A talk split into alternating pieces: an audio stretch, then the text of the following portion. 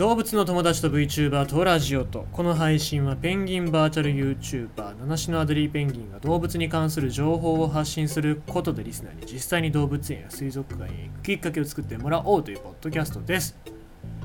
先日のっていうか昨日か昨日のダーウィンが来たは非常に面白くって、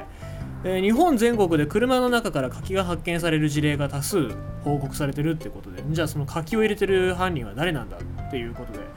まあいろいろと容疑者が上がってました。タヌキだったりとかさ、えー、ハクビシンだったりキツネだったりとかアライグマだったりって上がってましたけども、まあ結局のところ最終的に言うと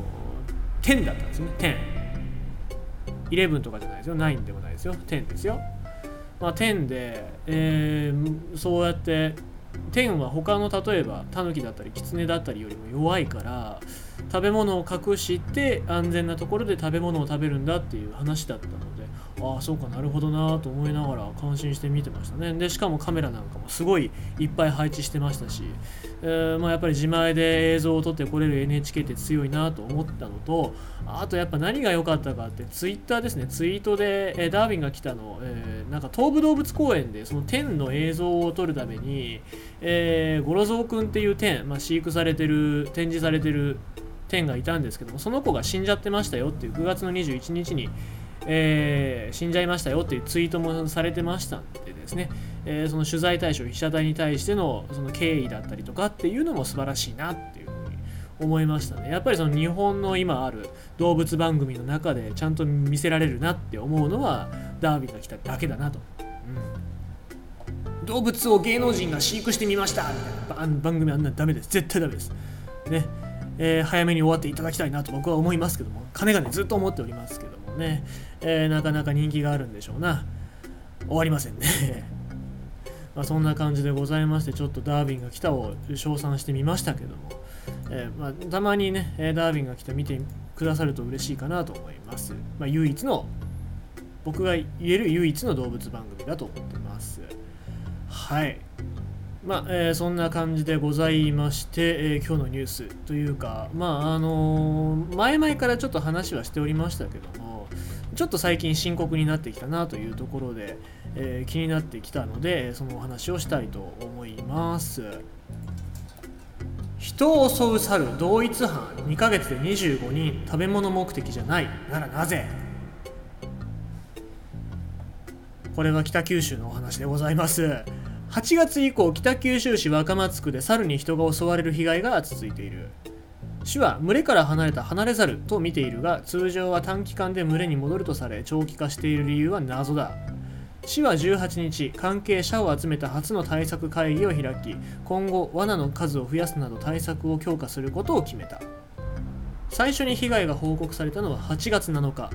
有毛地区、これと毛があると書いて有毛地区なんですね。なんかありがたい名前ですね。えー、有毛地区で農作業中だったさんじゅうだい女性がズボンの上から下半身を噛まれた。以降、若松区では小学生や女性を中心に噛まれたり引っかかれたりする被害が相次ぎ、じゅうがつにじゅうごにちまでににじゅうよんけん、にじゅうごにんの被害が確認された。同市の響灘グリーンパークでは、猿が園内で飼育動物に近づいたり、動物の赤ちゃんを一時的にさらったりする被害もあった。へえ、何さらったんだろうね。まあ、たまにあのグリーンパークはカンガルーを見に行きますけども、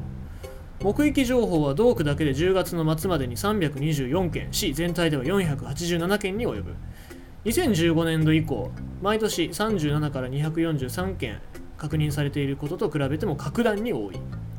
市によると、大きさなどの特徴からよんさいほどのオスで同一個体と見られている。オスは一般的に発情期前の夏頃に群れを離れ単独行動する習性があるといい、今回も離れ猿の可能性が高いという。市南部周辺や、え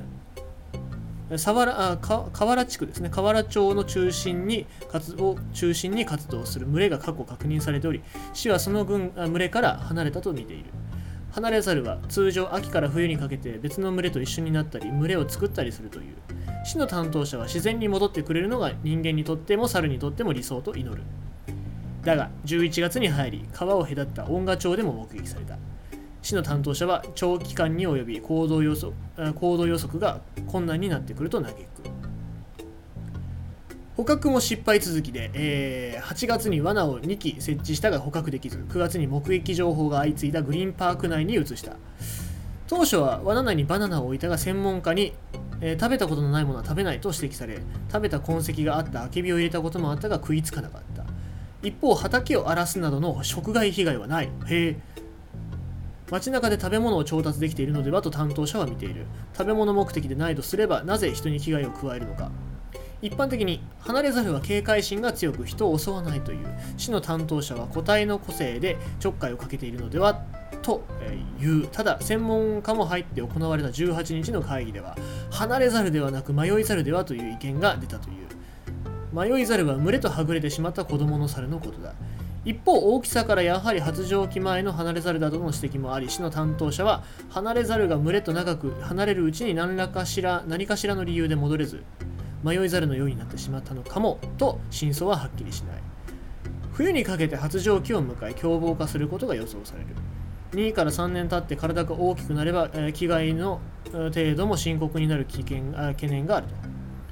市は今月中に罠の数をごきに増やし、大型の罠も別に設置する予定だ。群れに戻る可能性のあるいちがつからにがつ頃までは様子を見るが、被害が収まらなければ麻酔銃の使用も検討するというということで、まあ大事になってますね。うん、北九州市っていうのは、まあその暴力団の人たちがいなくなってから、えー、非常に住みやすくなった街だとは言われておりますけどもね、最近も、えー、暴力団のボスだボスだるじゃねえや、えーとボスがですね、えー、死刑判決になって、まあこれで良かったのかなっていう感じになっておりますけども、その暴力団がね、一般市民に被害をもたらさなくなった一方で、今度は離れざるが被害をもたらすようになったということだから、まあ実質的には変わらないんじゃないかなっていうところなんですけども、えー、まあただですね、こうやって離れ猿がいっぴきいるっていうこと、多分おそらく同一個体だっていうことで、どうして被害を与えるのか、人間に危害を与えるのかっていうところで、まあちょっと疑問が残るところではあるんですけども、うーんまあただね、このまんまいちがつにがつになってくると、まあ水銃、まあ銃は銃で撃っちゃいけませんから。麻酔銃使って捕獲っていうことになりますと、まあいろいろと市の方にも負担がかかりますし、猿の方にも負担がかかりますからね、えー、まあ専門家がしっかりと検討してどうしてかっていうことは、あの確定させておかないといけないかなと思いますのでですね、まあ僕らがギャーギャー言うことじゃないんだけども、専門家の人には頑張ってもらいたいっていうのと、罠にはしっかりはまってほしいなと思いますね。うん、この辺、まあ、なんで、えー、猿がこういうこと行動するのかっていうことを、まあ、みんなでちょっと考える機会。今週末の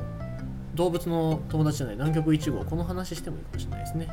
えー、日本全国で、えー、猿の被害が増えてるよっていう、そういうお話にしようかなと思います。ということでございまして、今日のニュースは、えー、人を襲う猿同一犯かなぜ、えー、にかげつでにじゅうごにんということでございました。